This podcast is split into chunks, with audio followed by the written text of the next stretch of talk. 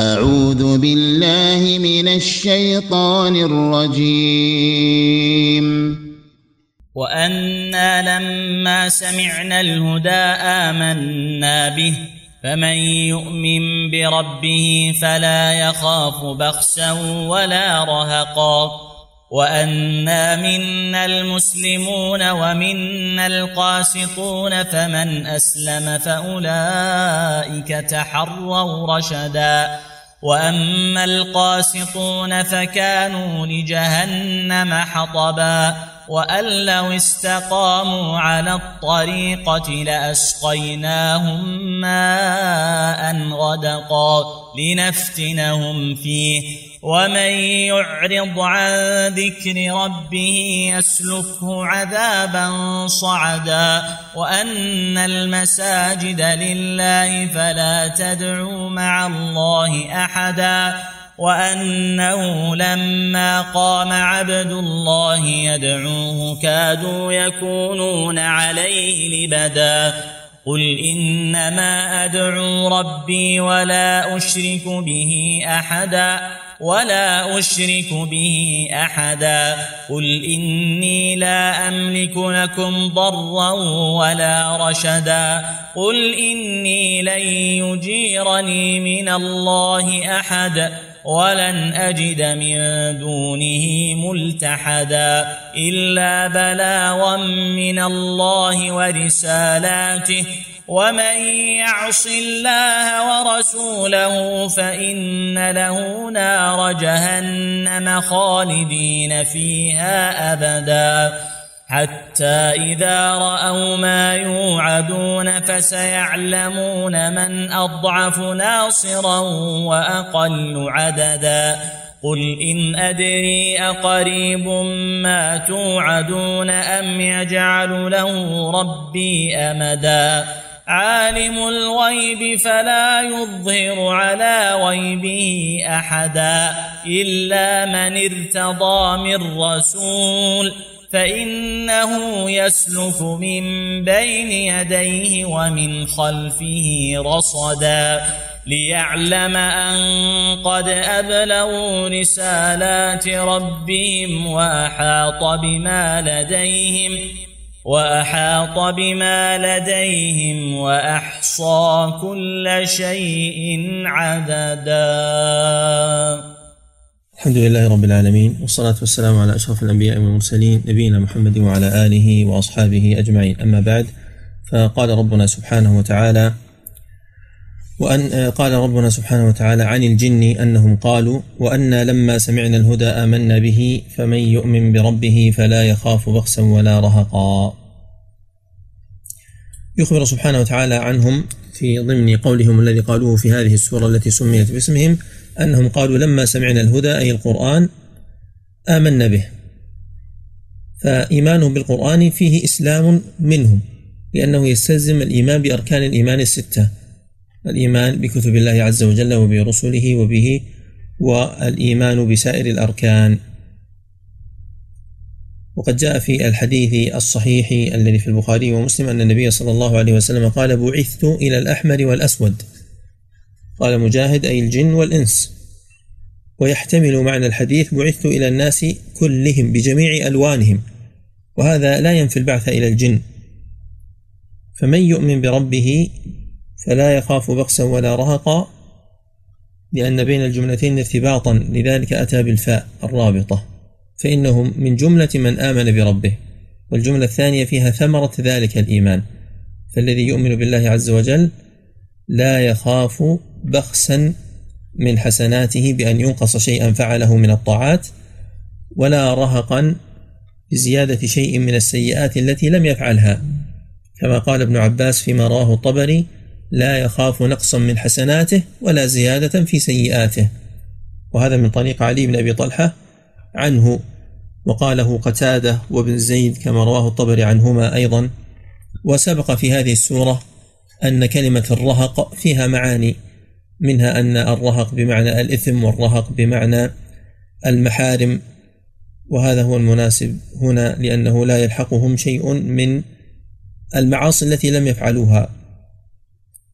وقرأ العشرة وعامة القراء فلا يخاف لأن لا نافية. والجملة جواب الشرط والفاء دخلت على جملة جواب الشرط فهي رابطة. فلم يتقدم الفعل الذي هو يخاف جازم ولا ناصب له بخصوصه فلذلك رفع وارفع مضارعا إذا يجرد من ناصب أو جازم كتسعد. والتقدير فإنه لا يخاف ظلما آه، فإنه لا يخاف بخسا ولا رهقا. وقرأ الأعمش ويحيى بن وثاب وإبراهيم فلا يخف بخسا ولا رهقا. وفي توجيه ذلك من حيث الإعراب وجهان الأول أن هذه اللا جازمة للنهي وليست للنفي. لا يخف فيكون يخف فعل مضارع مجزوم على جزمه السكون. والوجه الثاني هو ما ذكره السمين الحلبي واستبعده أنه يكون جوابا للشرط. فمن يؤمن فلا يخف. يؤمن فعل الشرط مجزوم على جزمه السكون والفاء زائدة ولا نافية ويخف جواب الشرط مجزوم. هذا ضعيف كما ذكر من نقله. وأن منا المسلمون ومنا القاسطون فمن أسلم فأولئك تحروا رشدا. أخبروا أنهم فرقتين منهم المسلمون الذين هم منهم آمنوا وكانوا قد أسلموا من قبل.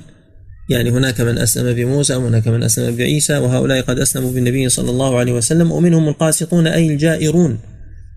لأنه من قسط فاعل من فعل قاسط من قسط بمعنى جار.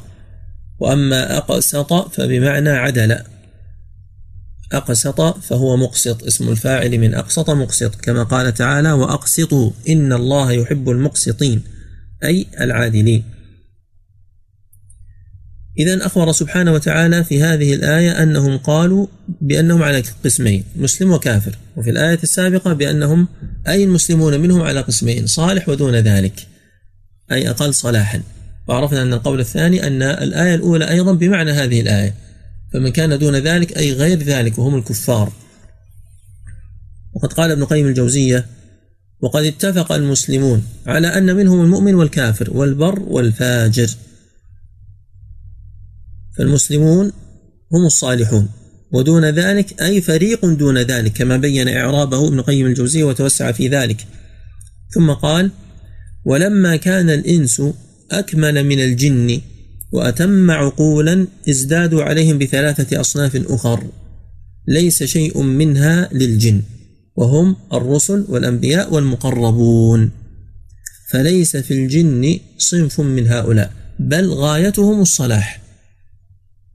وذكر شذوذ قول من قال بأن منهم الرسل والأنبياء. ذكر شذوذ القول بأن منهم رسل أنبياء وهو قول مقاتل والضحاك.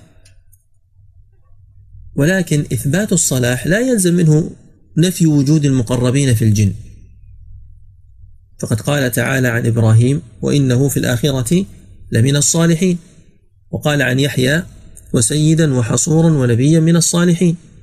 وقال عن عيسى ويكلم الناس في المهد وكهلا ومن الصالحين. وقال تعالى وزكريا ويحيى وعيسى وإلياس كل من الصالحين. فهل لزم من وصفهم بالصلاح أن لا يكونوا من المقربين؟ وهل لزم من اختيار هذا الوصف لهم في هذه الآيات أن يكون الصلاح دون التقريب؟ لأن الله لم يقل فيهم ومن المقربين. الذي ذكره ابن القيم رحمه الله فيه نظر من نفي كونهم مقربين. أما نفي كونهم أنبياء ورسل فلا شك في ذلك كما سبق بيانه في غير هذا الموطن. وهو قد ذكر ذلك في ضمن طبقات المكلفين التي سبقت معنا. والصحيح أيضا أن الجن ليسوا طبقة مستقلة كما فعل وإنما الجن يشاركون الإنس في سائر الطبقات ما عدا النبوة والرسالة. فمن أسلم فأولئك تحروا رشدا. من أسلم سواء كان من الجن أو من غيرهم وهم يتكلمون عن أنفسهم فأولئك تحروا أي طلبوا وتوخوا وقصدوا من التحري. فلان يتحرى كذا بمعنى يترقب ويترصد وينتظر ويبحث عن الفرصة فهؤلاء قصدوا وتوخوا الرشد الذي هو الحق والصواب والهدى ونحو ذلك. وفلان يتحرى القبلة يعني يحاول إصابة جهة القبلة. وأما القاسطون فكانوا لجهنم حطبا. القاسطون الذين هم الجائرون وهم الكفرة كانوا وقودا لجهنم. وهذا دليل صريح على أن كفار الجن يعذبون بالنار. فإن قيل هم خلقوا من النار هم خلقوا من النار فكيف يعذبون بالنار؟ الجواب ألم يخلق الإنسان من صلصال كالفخار؟ طين لازب. الجواب بلى. فلو رجم شخص به ألا يتعذب به؟ أتينا بهذا الطين الذي خلق منه الإنسان وأخذنا نرجمه. قائل هذا القول نأتي به ونرجمه. يقول يا أخي لماذا تتأثر؟ أنت خلقت من طين. أو تكذب القرآن؟ قال لا أصدق. نقول إذا لا بد أن تتحمل. لا تتعذب به. فإذا تقرر هذا فلا يلزم من كون أصل خلقتهم من النار أن تبقى فيهم مادة النار.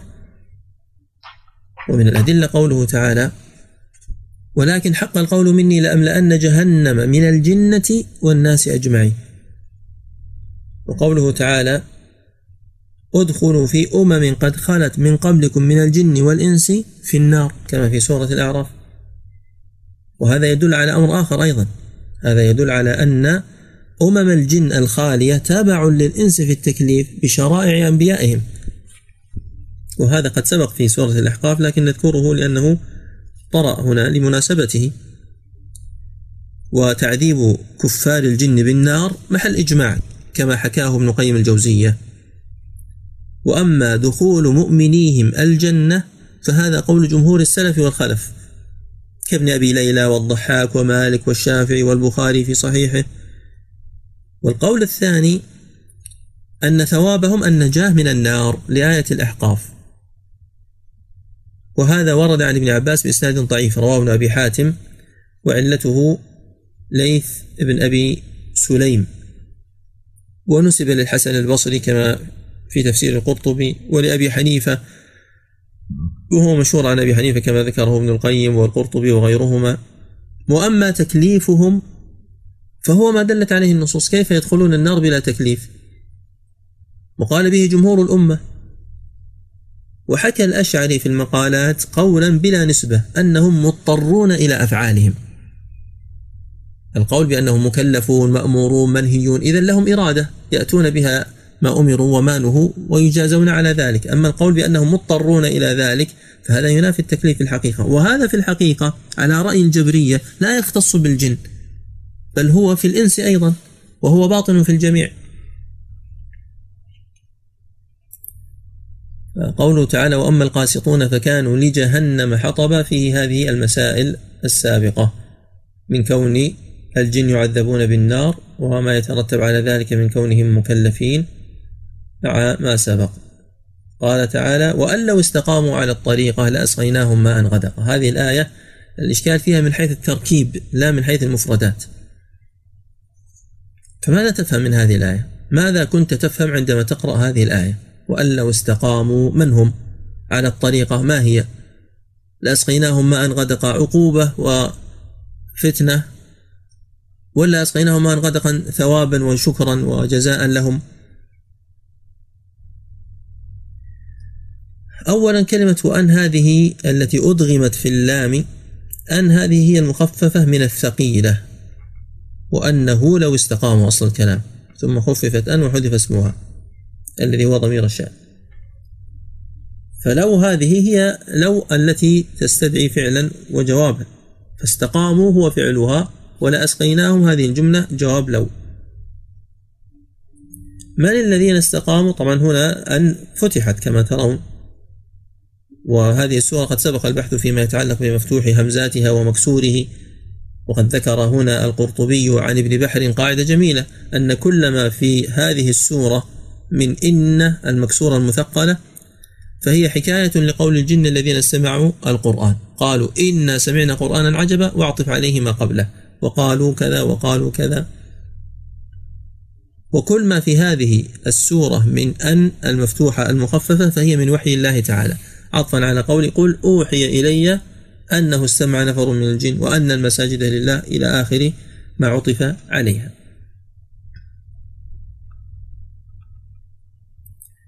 أن لو استقاموا هذه الواو ترجع إلى من فيه ثلاثة أقوال وبناء على ذلك ما هي الطريقة فيه ثلاثة أقوال وقد لخصها أبو حيان في البحر المحيط. فقال قال الضحاك والربيع بن أنس وزيد بن أسلم وأبو مجلس وزاد القرطبي وابن زيد والكلبي والثمالي ويمان بن رئاب وابن كيسان. أن هذه الواو في استقاموا عائدة على من أسلم. فمن أسلم فأولئك تحروا رشدا. وأما القاسطون فكانوا لجهنم حطبا. فمن أسلم لو استقاموا على الطريقة التي هي الكفر لأسقيناهم ماء غدقا لنفتنهم فيه. فيكون هذا الإسقاء من باب الاختبار والإمهال. نعم. إذا هذا هو القول الأول أن تكون الطريقة بمعنى الكفر وأن يكون الواو راجع للإسلام يعني أن هؤلاء الذين أسلموا لو كفروا لأسقيناهم من باب الإملاء والاستدراج لهم.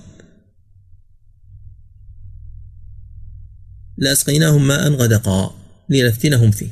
هذا القول الأول. القول الثاني هو قول ابن عباس ومجاهد وقتاده وابن جبير كما رواه عنهم أو عن أغلبهم الطبري وهو قول الطبري أيضا والقرطبي وابن جزي وأبو حيان لأنه قال عن القول الأول ما يفيد بأنه يميل إلى هذا القول والمحلي وجمهور المفسرين. ذهبوا إلى أن الواو هنا في استقاموا عائد على القاسطين وأما القاسطون الذين كانوا لجهنم حطبا لو استقاموا على الطريقة التي هي الإسلام لأسقيناهم ماء غدقا بمعنى وسعنا عليهم الرزق في الدنيا.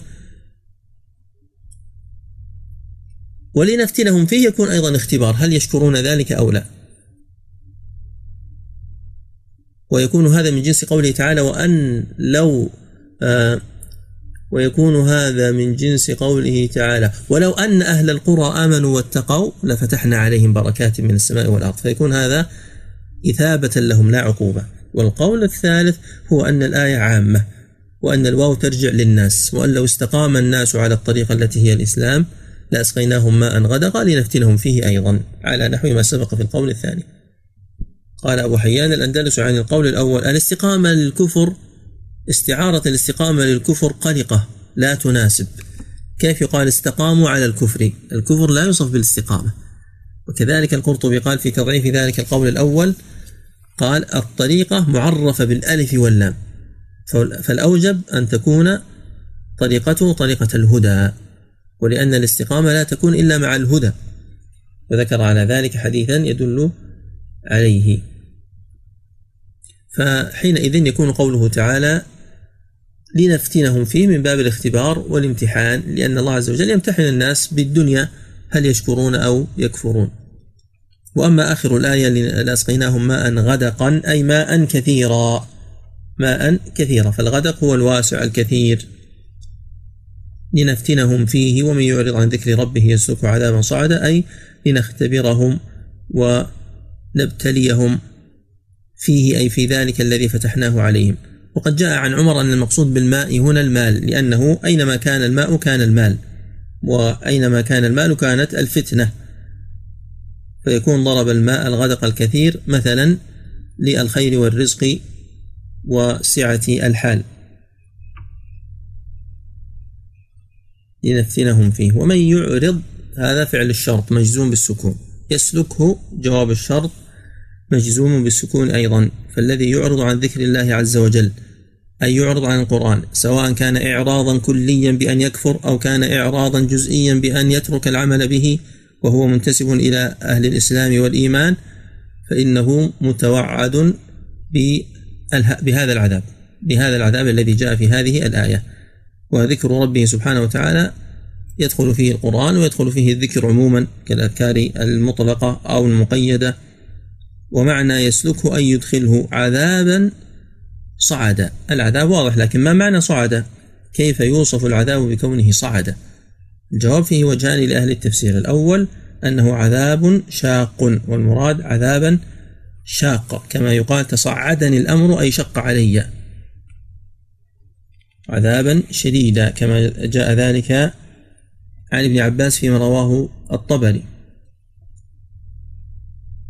والوجه الثاني أن المراد بذلك عذابا فيه صعود يعني أنه يؤمر بأن يصعد على جبل في جهنم هو الصعد.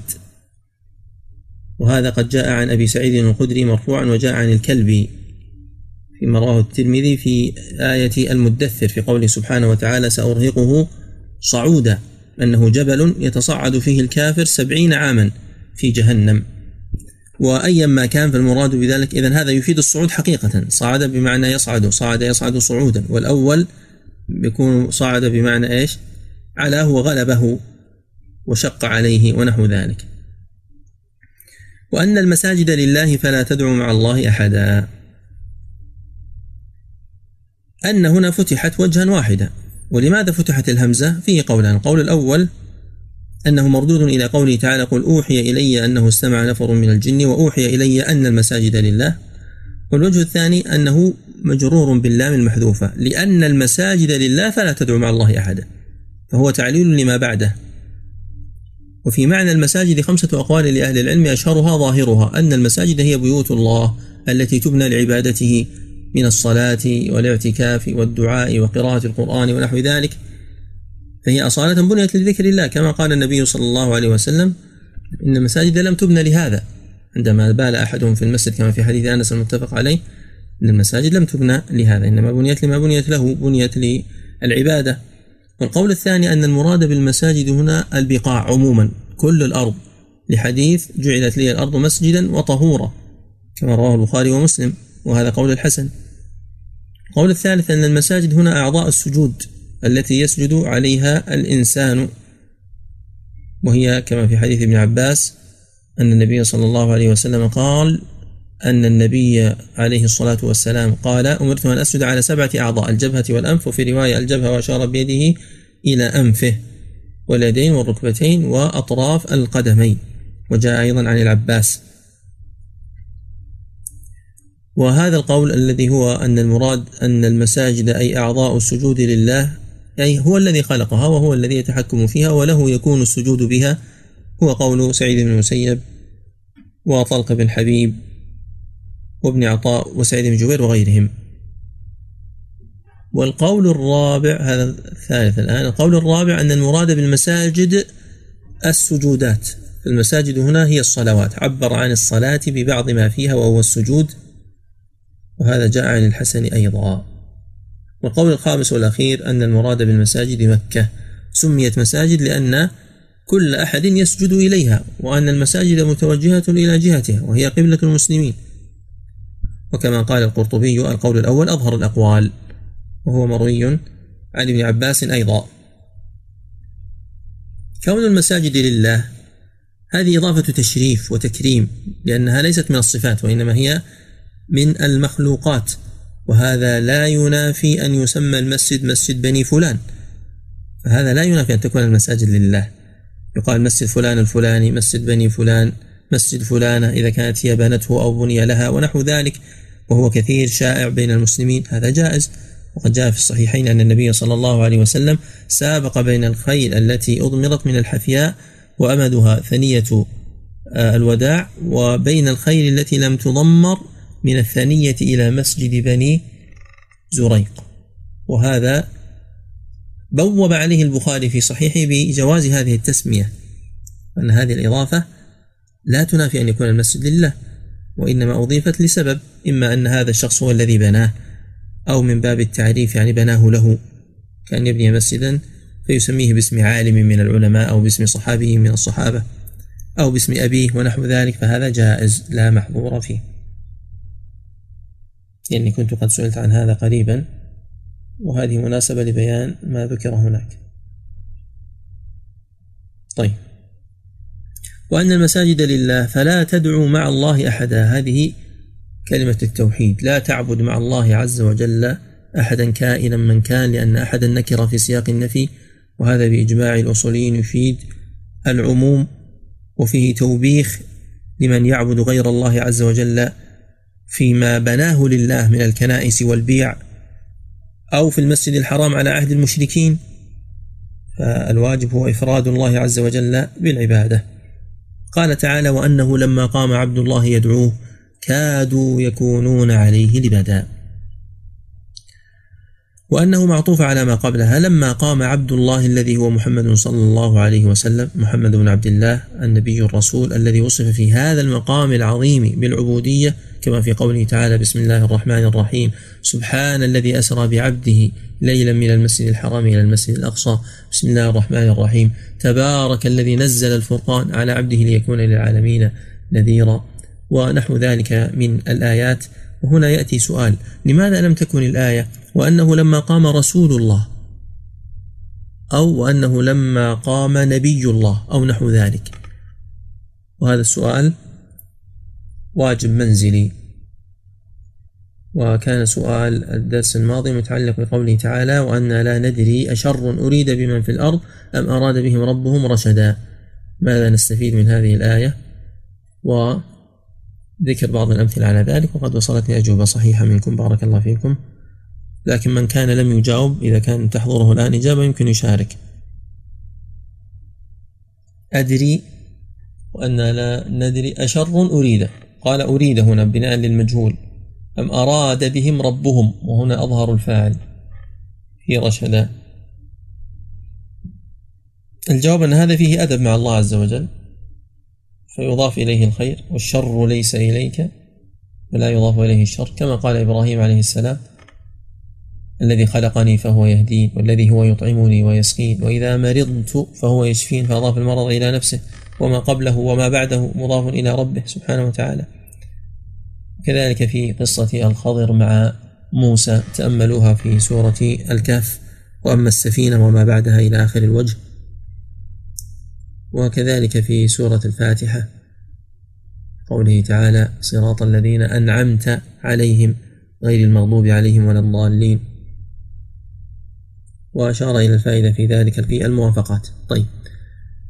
وأنه لما قام عبد الله يدعوه يعني يدعو الله عز وجل دعاء عبادة أو دعاء مسألة كادوا أي اقتربوا لأن كاد من أفعال المقاربة أو شكوا يكونون عليه لبدا. يكونون. فيه خلاف. من هم الذين يكونون عليه لبدا؟ هل هم الجن أم هم المشركون؟ على أقوال. القول الأول أن المراد بذلك الجن. كادوا يكونون على النبي صلى الله عليه وسلم لبدا عندما وجدوه يقرأ القرآن كما في أول آية. كاد يركب بعضهم بعضا من ازدحامهم وتتابعهم وحرصهم ورغبتهم في سماع الذكر والقرآن كما جاء عن الزبير بن العوام ومكحول. والقول الثاني نعم كما جاء عن الزبير بن العوام وكما جاء عن الزبير بن العوام وابن عباس. والقول الثاني أن الجن بايعوا النبي صلى الله عليه وسلم في تلك الليلة فكادوا يكونون عليه عند المبايعة لبدا لأنهم كانوا سبعين ألفا وبايعوا في ليلة واحدة. هذا الذي جاء عن مكحول. القول الثالث أنه كادوا يكونون عليه لبدا. هذا قاله الجن لما رجعوا إلى قومهم منذرين مخبرين عن النبي صلى الله عليه وسلم وأصحابه. لما ركع ركعوا بركوعه ولما سجد سجدوا بسجوده فالذين كادوا هم الصحابة يكونون عليه أي على النبي عليه الصلاة والسلام لبدا. القول الرابع كاد المشركون يكونون على النبي صلى الله عليه وسلم لبدا لما دعاهم إلى التوحيد. يعني كادوا يتقطعون عليه غيظا وكاد العرب يجتمعون عليه ويتظاهرون عليه لإخراجه أو قتله. وهذا ما اختاره الطبري. كادت العرب يجتمعون على النبي صلى الله عليه وسلم ويتظاهرون على إطاء ما جاء به من النور. ولبدا هذه قراءة الجمهور بمعنى جماعات وطوائف واللبد والتلبد هو الشيء الذي يركب بعضه بعضا. لبدة ولبد كما قال زهير بن أبي سلمى لدى أسد شاك السلاح مقذف له لبد أظفاره لم تقلم اللبد الشعر الذي على ظهره لأنه متراكب. وعلى قراءة الجمهور لبد جمع مفرده لبدة مثل قرب مفردها قربة. وفيها أربع لغات وأربع قراءات هذه القراءة الأولى لبدة والثانية بضم ففتح ضم اللام وفتح الباء. لبدا كما هي قراءة مجاهد وابن محيصن وبعض الشاميين. ويكون المفرد على هذه القراءة لبدة فعلة فعل قبلة قبل ونحو ذلك. القراءة الثالثة بضمهما كادوا يكونون عليه لبودا كما هي قراءة أهل اليمن ابن السميفع وغيره والجحدري والعقيلي. وهذه تكون مثل سقف سقف رهن رهن. الواحدة لبد والجمع لبد. أو يكون الواحد لبيد والجمع لبد على على قول على قول القشيري. القراءة الرابعة وهي اللغة الرابعة بضم ففتح مشدد. بضم اللام وفتح الباء المشددة لبدا. فيكون جمع لابد. راكع ركع ساجد سجد. ونحو ذلك. وهذه الكلمة قد جاءت في سورة البلد أيضا كما قال سبحانه عن ذلك القائل أهلكت مالا لبدا أي مالا كثيرا. فلبدا جاءت على أي القراءات بالضم والفتح التي هي القراءة الثانية قراءة أهل الشام. وهنا جاءت على قراءة القراءة الأولى لبدا بمعنى جماعات. نعم. قل إنما أدعو ربي ولا أشرك به أحدا. قل أمر للنبي صلى الله عليه وسلم بأن يقول هذه الجملة. إنما تفيد الحصر يعني لا أدعو إلا الله. أدعو ربي وحده سبحانه وتعالى. وتلاحظون الفرق بين الإملاء وبين الرسم العثماني. أدعو هنا وضعت بعد الواو ألف عليها علامة تدل على أنها تكتب ولا تنطق. وإذا كتبت هذه الكلمة في الإملاء تكتب أدعو بلا ألف. لأن هذه الألف تكتب مع واو الجماعة تسمى الألف الفارقة. أما المفرد لا يكتب معه ألف. أدعو أنا. أما أدعو نحن تضع ألف. فالدعاء هنا يشمل دعاء المسألة ويشمل دعاء العبادة. دعاء المسألة يعني الطلب. يدعو الإنسان يرفع الإنسان يديه إلى الله عز وجل في أوقات الإجابة ونحو ذلك ويدعوه. وأدعو بمعنى أعبد. لا أعبد إلا الله عز وجل. والدعاء العبادة ورأس العبادة. ولا أشرك به أحدا كائنا من كان. نكر في سياق النفي تفيد العموم. قل إني لا أملك لكم ضرا ولا رشدا. قل إني لا أملك لكم يا معشر المدعوين ضرا أدفعه عنكم ولا رشدا ألحقه بكم. يعني لماذا قلنا ضرا أدفعه عنكم؟ لأنه قال لكم.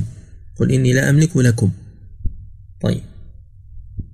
قل إني لن يجيرني من الله أحد ولن أجد من دونه ملتحدا. قيل إن هؤلاء الكفار قالوا للنبي صلى الله عليه وسلم اترك ما تدعو إليه ونحن نجيرك قال لن يجيرني من الله أحد. تجيرونني ممن تجيرون من الله. الإجارة بمعنى الحفظ وبمعنى أن يكون الإنسان في جواره بمعنى في كان فيه فيدافع عنه كما يدافع عن أولاده وعن أهله وحرمه. تعيرنا أن قليل. عديدنا فقلت لها إن الكرام قليل. وما ضرنا أن قليل وجارنا عزيز وجار الأكثرين ذليل. وقيل إن الذي أراد أن يجيره الجن. رئيس الجن قال له أجيرك من هؤلاء الجن يعني لما تكاثروا عليه في تلك الليلة وكل هذا مما ذكره المفسرون ولا نعلم له إسنادا إلا أن يبحث أو يظهر. الأول ذكره الأول ذكره القرطبي وغيره والثاني ذكره الماوردي وغيره. ولكن المعنى واضح لن يجيرني من الله من الله أي آه، أن تكون الإجارة لشخص من الله. فالله عز وجل مجار منه بناء على هذا الوجه وهذا القول. أو لن يجيرني مع الله أحد. فالله وحده هو الذي يجيرني. إن الله عز وجل يقدر على عبده ما يشاء فكيف سيهرب أحدا من قدره ومن عقوبته حتى يجار منه؟ ولن أجد من دون الله سبحانه وتعالى ملتحدا أي ملجأ ولا نصيرا ولا مدخلا ولا مذهبا ولا مسلكا ولا حرزا. فملتحدة هذه الكلمة سبقت في سورة الكهف إن كنتم تذكرون. إلا بلاغا من الله ورسالاته. ومن يعص الله ورسوله فإن له نار جهنم خالدين فيها أبدا. إلا بلاغا هذا استثناء. لكن ما هو الشيء الذي استثني منه؟ القول الأول أن الذي استثني منه قوله تعالى قل إني لا أملك لكم ضرا ولا رشدا إلا بلاغا من الله. كما قاله قتادة واختاره المحلي. فيكون هناك تقديم وتأخير وتكون الجملة التي بينهما وهي الآية الكاملة معترض بها بين المستثنى والمستثنى منه. فأنا الذي أملكه هو أن أبلغكم رسالات الله عز وجل. هذا الذي أملكه لكم. لا أملك لكم ضرا لا أملك لكم رشدا. لا أملك لكم حياة ولا موتا ولا هداية لأن هداية التوفيق بيد الله. أما هداية الدلالة والإرشاد فهي البلاغ الذي أبلغكم به. القول الثاني أنه مرتبط بما قبله لكنه ليس على سبيل الاستثناء المتصل وإنما هو استثناء منقطع بمعنى لكن بلاغا من الله. لا أملك لكم وهذا أيضا يكون متصلا بما قبله وهذا أيضا على هذا القول يحتمل أن يكون كالقول السابق في كونه عائدا إلى لا أملك. لكن بلاغا من الله ورسالته القول الثالث أنه بدل من ملتحدا. لن يجي لن أجد إيش؟ لن أجد من دون الله ملتحدا إلا أن أبلغ الرسالة التي كلفني بتبليغه. فحينئذ يكون لي ملجأ وحينئذ يكون لي حرز منه سبحانه وتعالى. وهذا القول الذي قال به الزجاج استدركه الرازي بأن البلاغ لا يكون داخلا فيه من دونه ملتحدا لأنه لا يكون من دون الله بل يكون البلاغ من الله وبتوفيق الله. وقال أبو حيان بأنه منصوب على الاستثناء ويرد عليه ما ورد على الزجاج. ويكون قولا رابعا والقول الخامس أنه مصدر ولا بمعنى لم وإن للشرط. والمعنى لن أجد من دونه ملتحدا إن لم أبلغ رسالات ربي. ومن يعص الله ورسوله فإن له نار جهنم. من؟ شرطية. وله فيه مراعاة لللفظ لأن لفظ من؟ يعامل معاملة الإفراد. فقيل له وخالدين فيها فيها مراعاة للمعنى لأن من تفيد كل من يتصف بهذه الصفة وليست شخصا واحدا. فكل من عصى الله عز وجل فإنه متوعد بما جاء في هذه الآية. لكن واضح من قوله خالدين فيها أبدا أن هذا العصيان عصيان كفر وهو الشرك لأن الذي يعصي الله عز وجل بما دون ذلك لا يخلد في النار. والخلود في النار أبدا جاء في القرآن في ثلاثة مواضع. هل تبحثون عنها أو نذكرها؟ أو تذكرونها أنتم الآن؟ الخلود في الجنة أبدا جاء في مواضع كثيرة تسعة تقريبا لكن الخلود في النار أبدا في ثلاثة سور. تفضل. السلام عليكم. وعليكم السلام. في سورة النساء يا شيخ؟ نعم. وفي سورة آه، الأحزاب. نعم. الثالثة في سورة ثالثة معنا. ها؟ في سورتنا إيه في سورة الجن نعم. نعم. جزاك الله خير. حتى إذا رأوا ما يوعدون فسيعلمون من أضعف ناصرا وأقل عددا. حتى إذا رأوا الضمير هنا لم يعد عائدا إلى الجن وإنما عائد إلى الكفار وإلى من عصى الله عز وجل بالشرك ما يوعدون إما عذاب الآخرة وإما العذاب في الدنيا وإما القتل يوم بدر. على نحو ما قيل في سورة الأنبياء. وإن أدري أقريب أم بعيد ما توعدون. فسيعلمون من أضعف ناصرا وأقل عددا أنحن أم هم على القول بأن المراد العذاب في الدنيا وفي الآخرة. المؤمنون أم هم؟ على القول بأن المراد القتل يوم بدر. أضعف ناصرا يعني ناصرهم ضعيف الذي يؤيدهم ضعيف لأنه هرب عنهم في يوم بدر. وأقل عددا. طيب وإن قل إن أدري أقريب ما توعدون أم يجعل له ربي أمدا. هذا الذي توعدونه النبي صلى الله عليه وسلم لا يدري ولا يعلم. متى سيكون؟ هل هو قريب أم بعيد؟ أم يجعل له ربي أمدا أي أجلا؟ ومدة وغاية يقع عند وجودها وحصولها عالم الغيب فلا يظهر على غيبه أحدا. عالم نعت لربي. يجعل ربي يجعل فعل مضارع مرفوع على رفعه الضمة ربي فاعل مرفوع علامة رفعه ضمة مقدرة على الباء. منع من ظهورها اشتغال المحل بحركة المناسبة وهو مضاف والياء ضمير متصل في محل جر مضاف إليه عالم نعت لربي ولذلك رفع لأن ربي فاعل مرفوع عالم نعته مرفوع على رفعه الضمة. طيب وهناك وجه آخر أن يكون عالم خبر مبتدأ محذوف هو عالم الغيب وهو الله سبحانه وتعالى. فلا يظهر أي لا يطلع على غيبه مطلقا وغيب عامة أحدا إلا من ارتضى من رسول فإنه يسلك من بين يديه ومن خلفه رصدا ارتضى افتعل من رضي من رسول من بيانية أي لا يطلع على الغيب إلا الذي ارتضاه من الرسل والأنبياء. لا كل مرتضى فإن هناك من يرتضيه الله عز وجل ولا يطلعه على الغيب. بدلالة من رسول وفيه ثلاثة أقوال.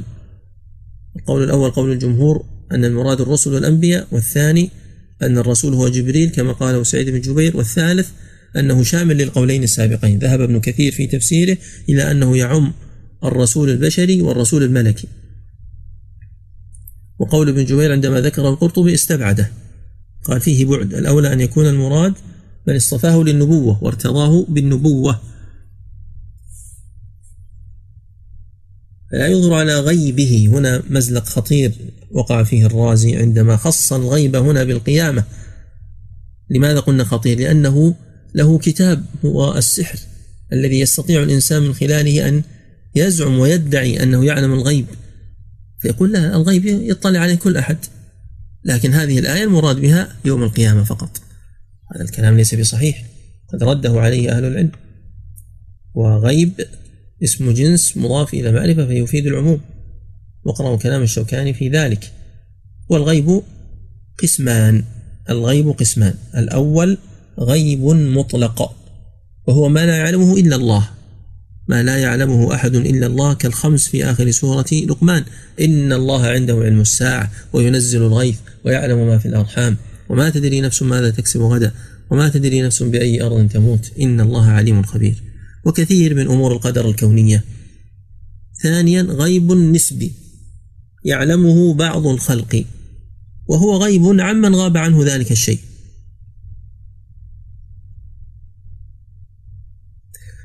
فالآية في النوع الأول.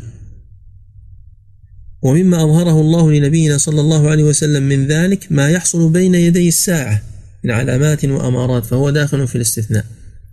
وما كان يخبر به عليه الصلاة والسلام كما في الأحاديث الكثيرة فهذا مما ارتضاه الله عز وجل.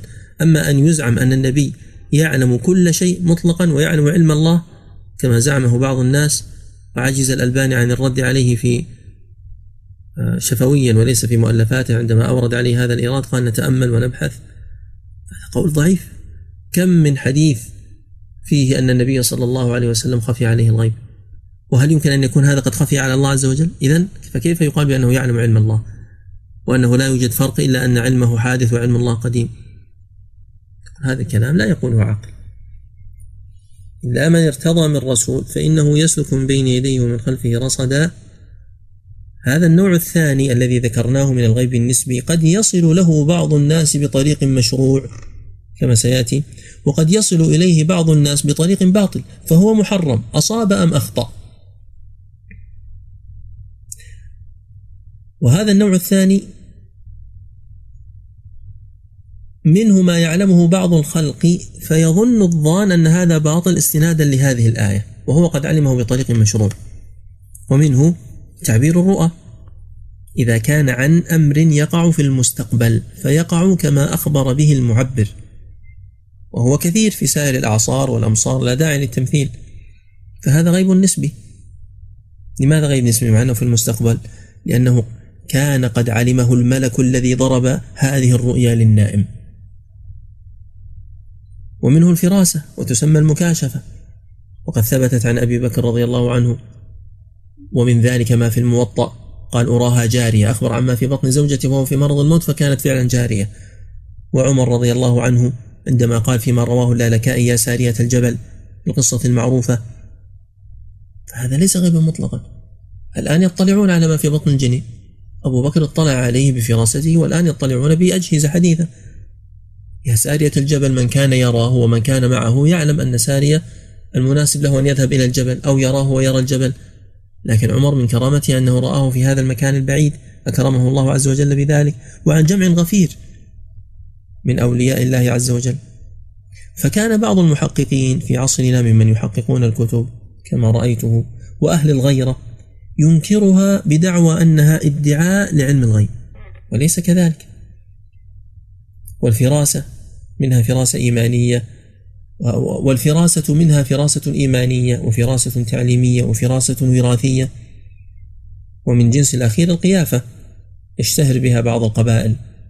حتى إنه كما قرأت في رسالة الفراسة ربما جاء الشخص من أهل هذه الفراسة والمعرفة والأثر والقصد إلى المكان الذي حدثت فيه الجريمة فيذكرها كأنه قد شاهدها.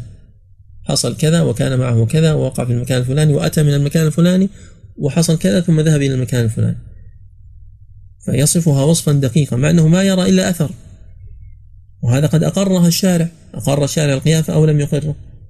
أقره. وهذا من أقل كرامات الأولياء. ومن مذهب أهل السنة والجماعة الإيمان بكرامات الأولياء بشرطها. وهو أن يكون وليا لله حقا. وأن يصح السند إليه. وبذلك تخرج القصص الوهمية في من يدعى له الفضل والولاية كما في طبقات الشعراني وغيره. ويخرج أيضا ما يظهر للناس من ادعاء علم الغيب على يد من يستعين بالجن. وهذه الفائدة التي كنت أريد أن أذكرها في المجلس السابق ونسيتها وهي حكم الاستعانة بالجن المسلمين عند قوله تعالى وأنه كان رجال من الإنس يعوذون برجال من الجن فزادوهم رهقا. فإنكم واجدون لأبي العباس بن تيمية رحمه الله وغفر له ما يدل على أن الاستعانة بالجن المسلم كالاستعانة بالإنسي فإن كان في أمر مباح فهو مباح في أمر واجب فهو مباح أيضا أو مشروع ومندوب وإن كان في أمر محرم فهو محرم. فجعل الأمر بحسب الغاية. ولا شك أن الصحيح هو تحريم الاستعانة بالجن مطلقا. أولا ما أدراك بأنه مسلم قد يكون يكذب عليك.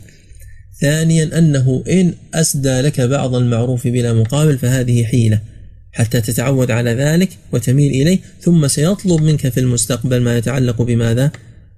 ثم قد يطلب منك في المستقبل القربان لأن الجن لا يقدم الخدمة إلا بقربان هذا هو الأصل فيهم. فإن قيل وجد أنه يقدم بلا قربان نقول لا لا لا تستند على ذلك ولا تعتمد عليه ولا تركن له فإن وراء الأكمة ما وراءه. فنرجع لما نحن بصدده أنه قد يظهر لبعض الناس أو قد يدعي بعض الناس علم الغيب بطريق محرم مثل ماذا؟ كالسحرة والمشعوذين والرمالين وأهل قراءة الفنجال وقراءة الكف وأذنابهم ممن هم فروع للسحرة وما ادعوه مما هو واقع هو من القسم الثاني ليس غيبا مطلقا وإنما هو غيب نسبي مثلا ما تحدث به نفسك فيخبرك عنه. هذا لم يعد غيبا. ليس غيبا مطلقا هو غيب نسبي. لماذا؟ لأنك تعرف ما تحدث به نفسك.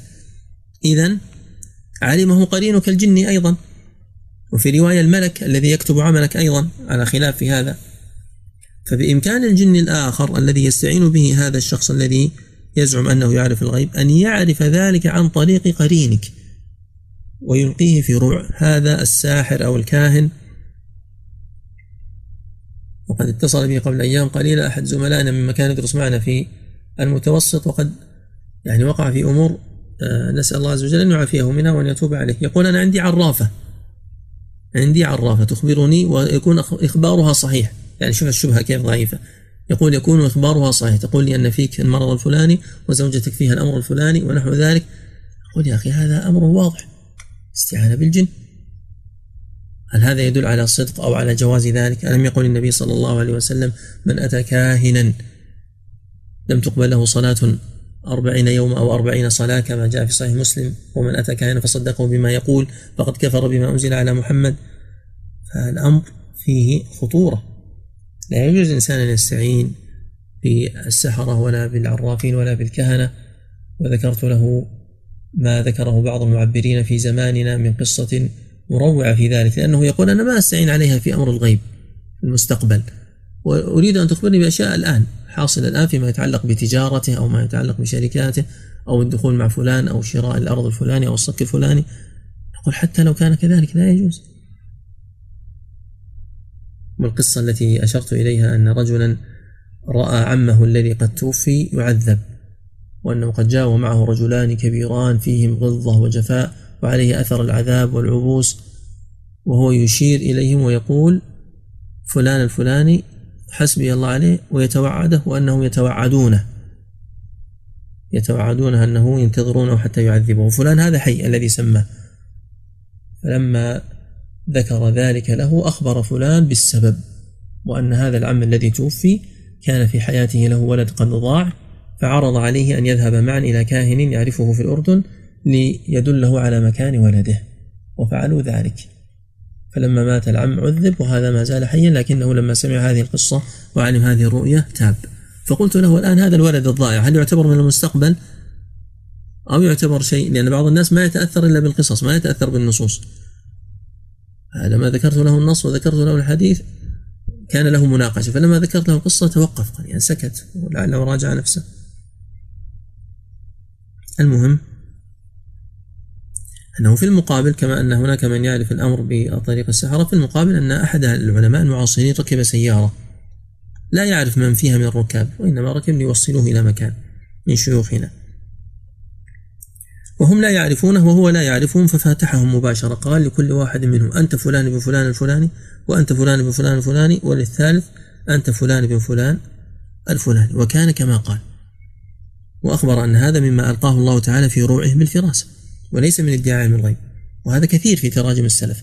الذي يقرأ سير علام النبلاء وغيرها يجد أن هذا كثير. وانظر في هذه القصة انظر إلى الفرق بين العالم والجاهل. يعني بعض الناس عنده آه، حمية ويظن أن هذا من التوحيد وينكر مثل هذه الأشياء.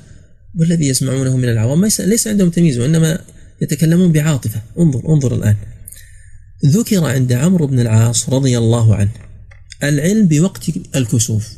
العلم بوقت الكسوف. فأنكره بعض من حضره.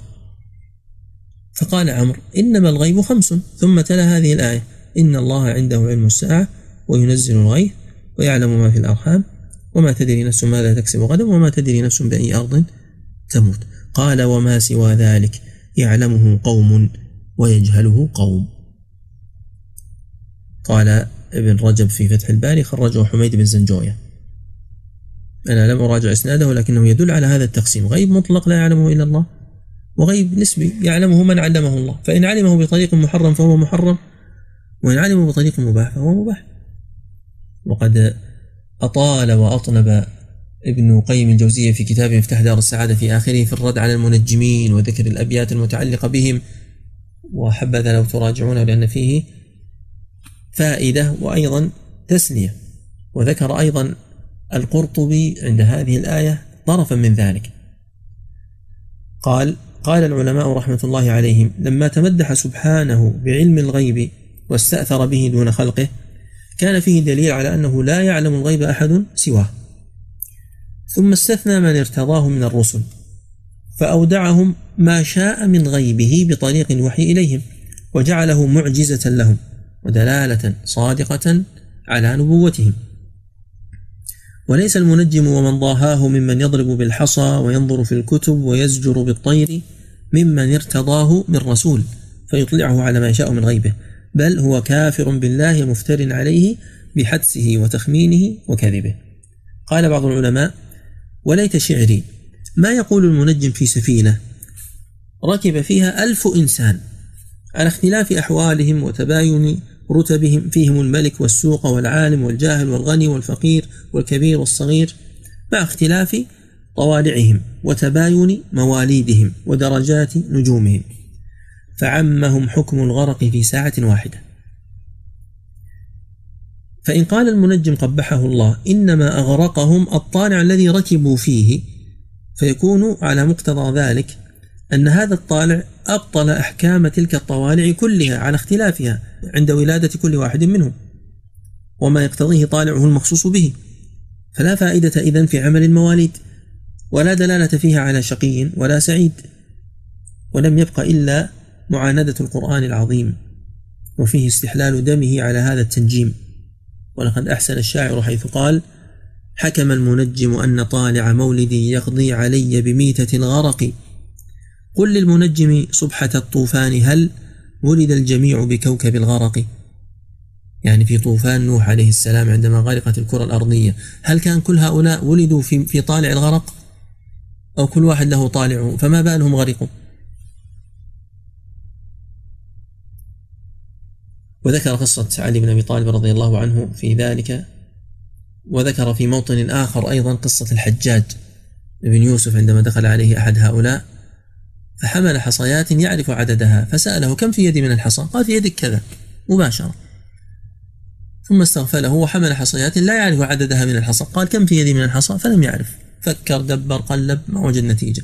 قال أظنك أنت أيضا لا تعرف. يقول الحجاج. قال نعم لكن كيف عرفت الأولى ولم تعرف الثانية؟ فأخبره بأن وسواسه كلم وسواسه كلم وسواسي وسواسك فعلم ما في يدك فأخبرني فلما حملت في المرة الثانية كلم وسواسي وسواسك فلم يجد شيئا فلم أعرف. هذه الطريقة التي يزعمون بها معرفة الغيب. فإنه يسلك يعني يجعل ويسير من بين يديه أي يدي الرسول ومن خلفه رصدا أي حرسا وملائكة يحفظونه يحفظون بإذن الله عز وجل مما أمرهم الله أن يحفظونه منه. لماذا؟ لأن النبي صلى الله عليه وسلم عرض له الجن. وكان بيدهم شعلة من النار واستعاذ بالله فأعاذه كما في السنة الثابتة. فهؤلاء الملائكة يحفظونه مما أمروا بحفظ الرسول منه ليعلم أن قد أبلغوا رسالات ربهم وأحاط بما لديهم وأحصى كل شيء عددا. ليعلم الله سبحانه وتعالى كما قال الزجاج أن قد أبلغ الرسل رسالاته وهذا هو علم المشاهدة. الله عز وجل قد علم كل شيء علما سابقا لوقوعه فإذا وقع علمه علما آخر وهو علم المشاهدة وعلم الوقوع وعلم الظهور الذي يطابق العلم الأول. ولما يعلم الله الذين جاهدوا منكم ويعلم الصابرين لأنهم لم يجاهدوا بعد ولم يصبروا بعد. لذلك قال لما يعلم ولما بمعنى لم. ليعلم سبحانه وتعالى أن قد أبلغ الرسل هذه الرسالات التي حملهم إياها. وأحاط بما لديهم. نعم. أحاط بما لدى الرسل. أحاط الله عز وجل علما وقدرة. أحاط قدر وعلم وأحصى كل شيء عددا. يعني علم كل شيء علما تفصيليا لا علما مجملا. وعددا هنا تمييز محول عن المفعول ودليله أن أصل الكلام وتقدير الكلام أحصى عدد كل شيء. يجيرني هل قلنا يجيرني؟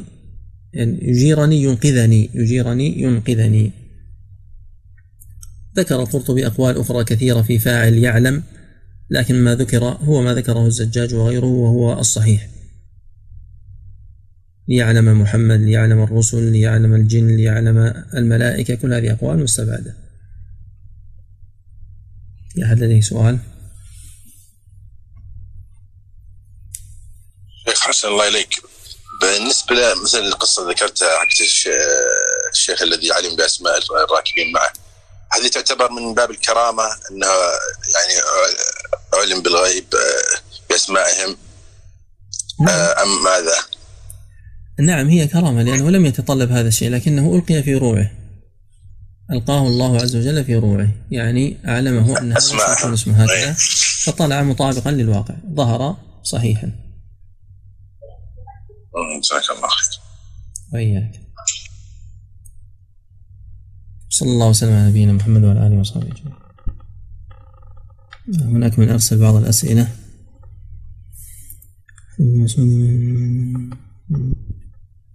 نعم هذا السؤال يقول أن الإنكار بالقلب كيف يكون؟ يكون ببغض هذا المنكر الذي رآه وبمفارقة المكان. الذي لا ينكر بقلبه هل يكون كافرا؟ لحديث وليس وراء ذلك من الإيمان حبة خردل. الله أعلم يحتاج بحث. ما صحة مقولة ما ثبت معجزة لنبي ثبت كرامة لولي من أمته ثبت يعني جاز أن يثبت وليس معناه لا بد أن يوجد. يعني ليس كل ما اختص به النبي صلى الله عليه وسلم وجد في أمته ولكن يمكن أن يكون.